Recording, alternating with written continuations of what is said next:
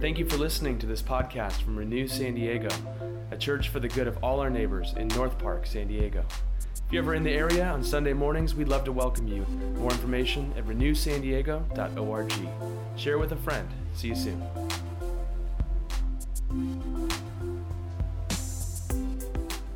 Our scripture reading this morning comes from the Gospel of Matthew, chapter 16, verses 13 through 20.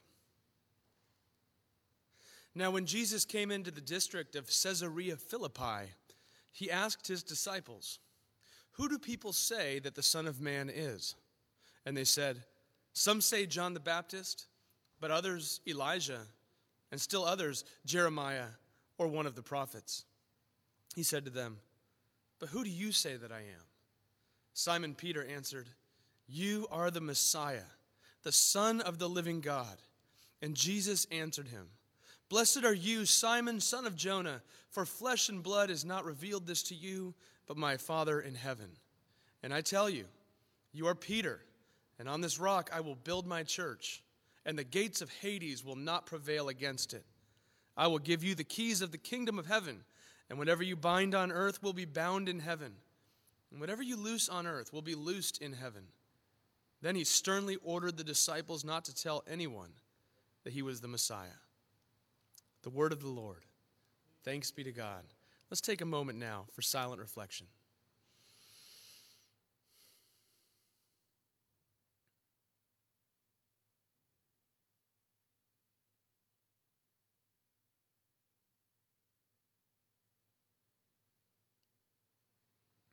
Gracious God, as we come to this moment of silence and reflection, maybe the most silent and reflective we've been all week.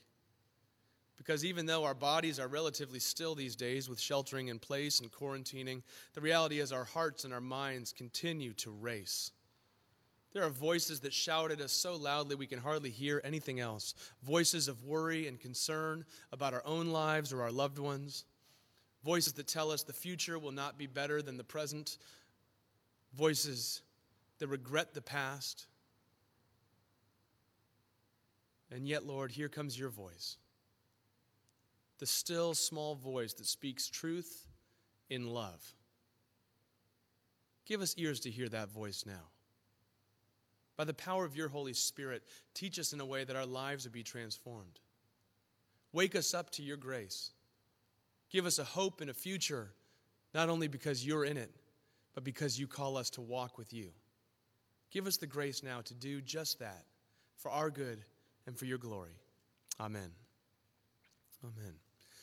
Well, I'm usually a more sunny side up person, but I've got to tell you, this quarantine time has got me a bit in the doldrums uh, as well. And I know for many of you, uh, you know, we, we talk about this and you read all this new study comes out every week that, you know, Americans are less happy than they've been in the last 50 years. And cases of uh, actual, you know, light symptoms to heavy symptoms of depression are increasing and probably going to increase. And I try to count the things that I've got going for me. I try to stay on the gratitude side of things. I think one of the best ways that I've found to get out of the tailspin of, uh, you know, of the doldrums is to write down all the things that are good that God's provided, that we've been able to do in this time or to enjoy.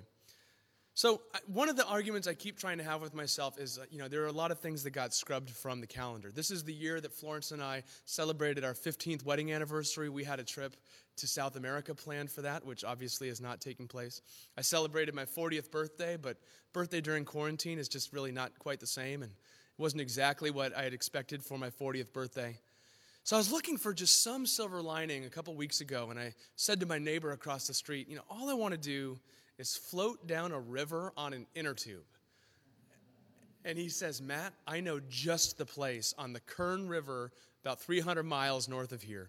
So I called up this place on the Kern River, and they're, of course, packed because if, if you've tried to buy a bike or exercise equipment or anything that gets you outside right now, there it's all sold out because everyone's going out and, and, getting out in the outdoors which is good in general it was bad for my current situation because i wanted to get a spot to go and camp there and i called them up and, and they, they're packed and even if they had an available space you could only do a four night minimum stay. And I didn't have four nights to spare. I just had Sunday night and Monday night because one of the interesting and odd things of being a pastor is my weekend is generally, you know, Sunday afternoon and Monday. So I was going to take that. Anyways, I call him up and I say, hey, my name's Matt. My family wants to come up. We only have Sunday night and Monday night. Is there anything you could do for me? The guy goes, You know, actually, my favorite camping spot in the whole park is available only for Sunday night and Monday night. And if you want it, it's all yours. So we went up there. We had such a great time together. The spot is right in the middle of the park. And so you, you hike for a little bit with your inner tube, you jump in, you float the river for a half hour, and then you hike back up to the camping spot, have a snack, and then repeat. And just do that all day long. Now, this was my first time inner tubing down a river that was uh, both had a combination of rather low water and really big rocks.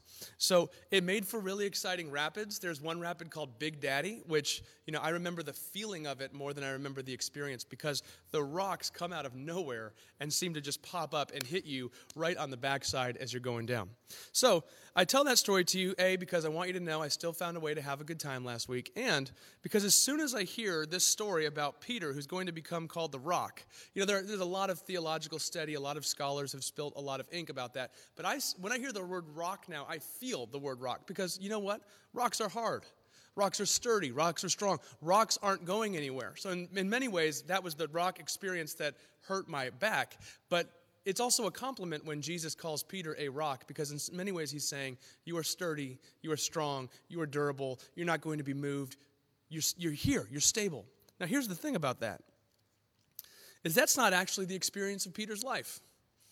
He is not the most stable person in the room. When Jesus calls Peter the rock, he is not being descriptive by just giving him a compliment saying, "I've noticed you and you are sturdy and strong and stable and you know and you don't waver."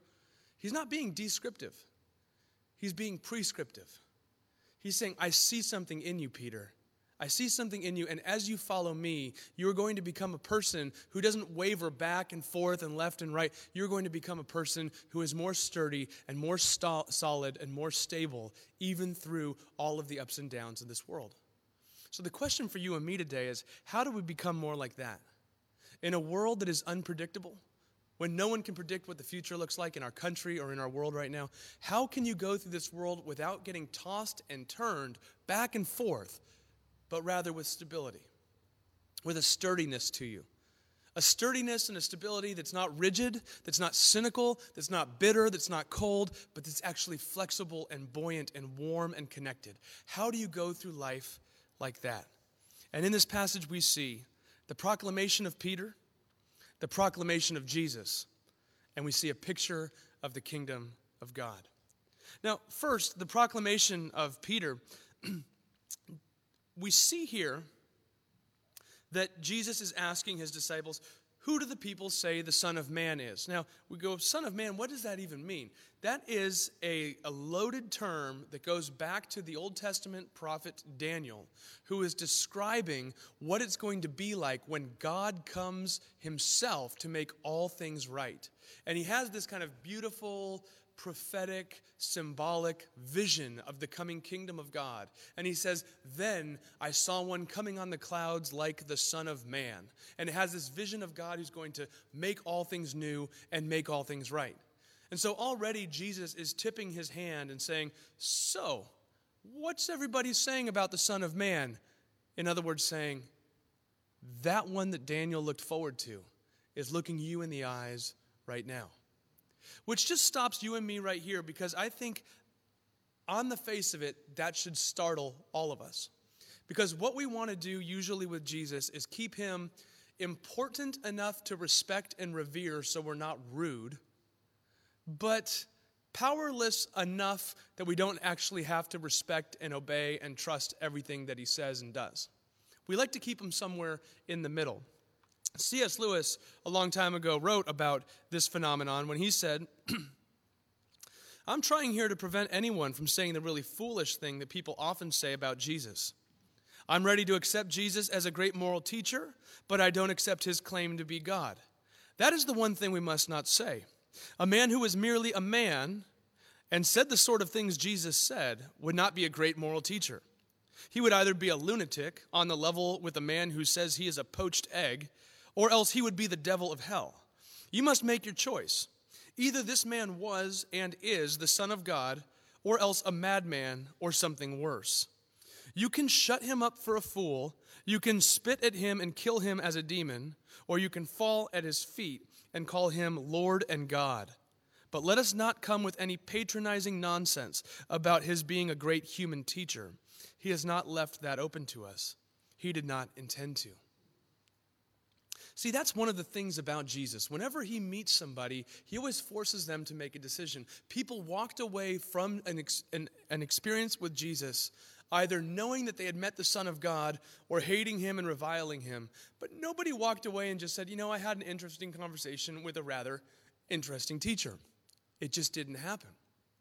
So the question that he begins to ask is Who do you say that I am? Friends, we are postmodern, post enlightenment, post Christian, uh, often urban, secular people. And I don't think we put very much thought into that question these days. Often, especially if you grew up in church and either had a negative experience or you had an experience where it just never really connected with you deeply, I think it's easy to be inoculated against the divinity of Jesus and say, I've thought about it, I've considered it, maybe kind of just tip of the hat, give a nod of respect, and keep on walking. Except Jesus is always getting back in front of you and saying, Don't you realize when you treat me that way, you miss out on who I actually am? Now, the disciples answer wisely. And now, by now, they've been walking with him and working with him and ministering with him. They have seen the, the crowds of thousands of people fed with just a few loaves and a few fish. They have seen him raise somebody from the dead. They have seen him taught with an authority that no one else has ever seen. And so when he says, Who do you say I am? They say, Well, some say you're John the Baptist, the forerunner of the Messiah. Some say you're Elijah or Jeremiah or one of the prophets. And they're already putting him in kind of the great, the, the greatest, you know, the top 10 list of the prophets and those who would point the way to Messiah. But it's Peter who gets it and says, Jesus is not just one more prophet showing the way to get to God. Jesus is the Christ, is the Messiah, is the Son of Man. Jesus is God Himself who has broken through and come through to get to us. Do you see the difference?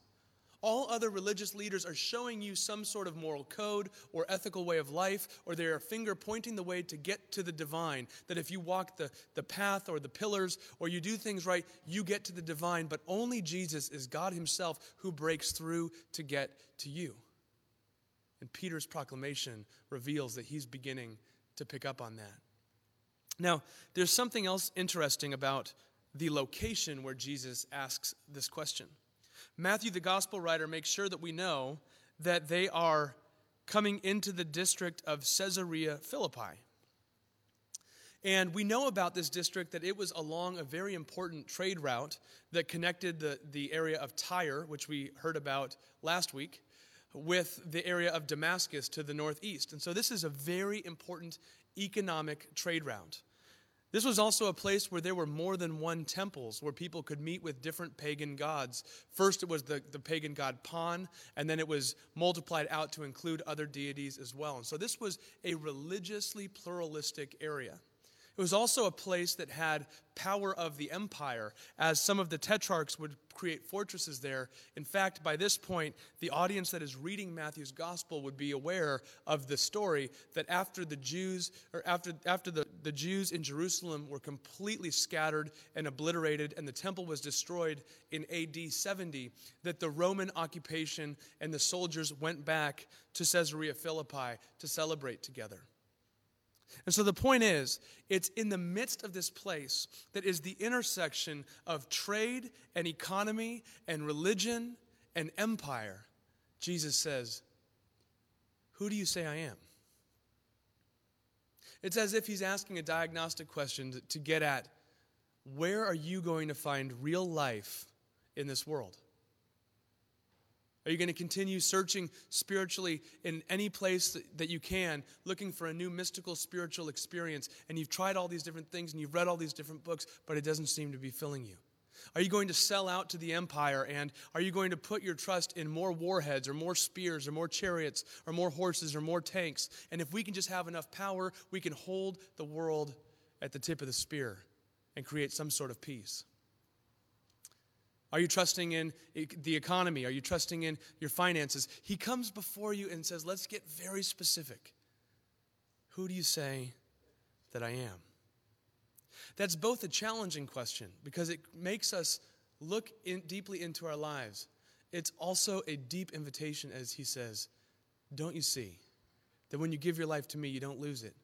You actually begin to find out who you were created to become.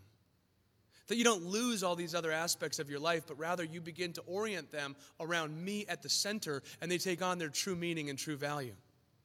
The proclamation of Peter is the beginning of the key that unlocks that. You are the Messiah, the Son of the living God. But then there's a proclamation of Jesus. Blessed are you, Simon, son of Jonah. When we first meet Peter, his name is Simon. Jesus constantly was changing people's names. And to name something is to exert power over it. And names back then, as they do now in many situations, have deep and profound meaning. And Jesus says, Blessed are you, Simon, son of Jonah, for flesh and blood has not revealed this to you, but my Father in heaven. And I tell you, you are Peter.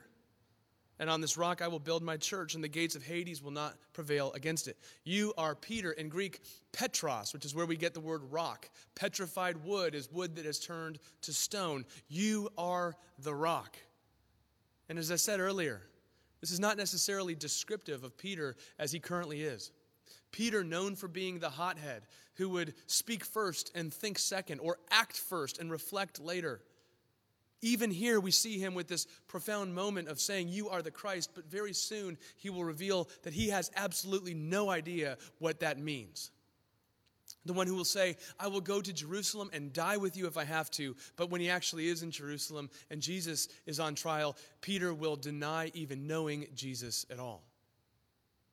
He goes up and down. He is anything but a rock. Jesus' proclamation is not descriptive, it's pre- prescriptive you will become a sturdy and stable person as you walk with me. In fact, after Peter denied knowing Jesus three times, Jesus, the resurrected one, goes and gets in front of Peter, makes him breakfast on a beach. You get breakfast for failures right there. And three times he says, Peter, I love you.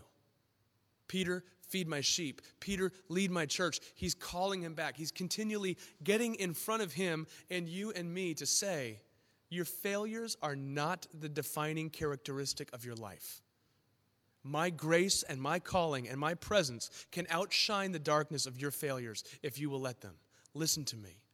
And Peter goes on in Acts chapter 2 in the center of Jerusalem, instead of being afraid and hiding, goes on to preach a sermon out in public that 3,000 people come to Christ that day. And he goes on to become one of the most influential leaders in the history of the world. He becomes a rock but he's not one right now.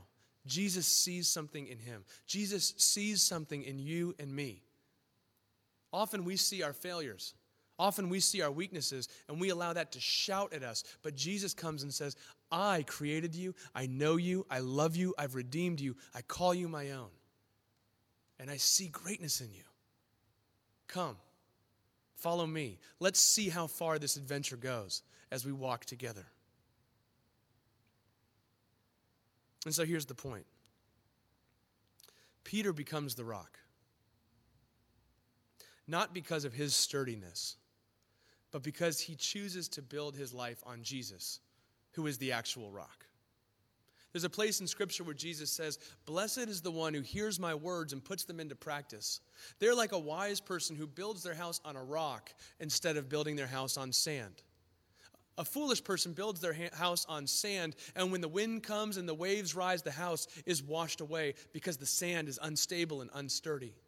But the wise one who builds their house on the rock, when the wind comes and the waves rise, notice he says when they come, not if they come, because they will come. When the wind comes and the waves rise, the house is not going anywhere because the rock, the foundation, is sturdy.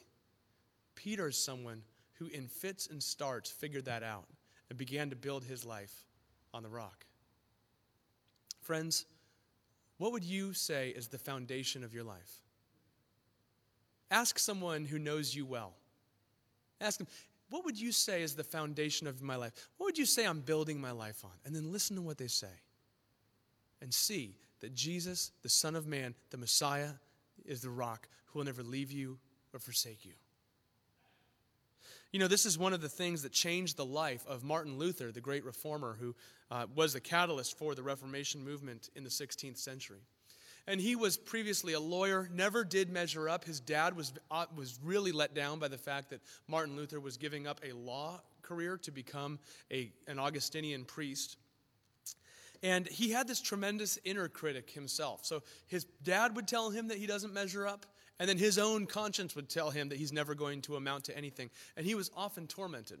And he was going through seminary studies and learning how to read and interpret scriptures in the original Hebrew and Greek. And he was interpreting Ephesians chapter 2 verse 9 that says, "By grace you have been saved through faith, so that no one can boast." And earlier he had always understood that to mean, by grace you are saved through faith, through your own faith. By grace, you are saved by having enough faith, by believing enough, by doing the right things often enough. And when you can muster all of that together, then you will be saved.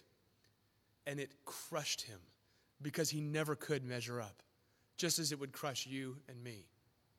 And then he realized there's actually a more faithful translation of that passage, pun intended, when it says, You are saved by grace through faith, not your faith but through the faithfulness of Jesus Christ.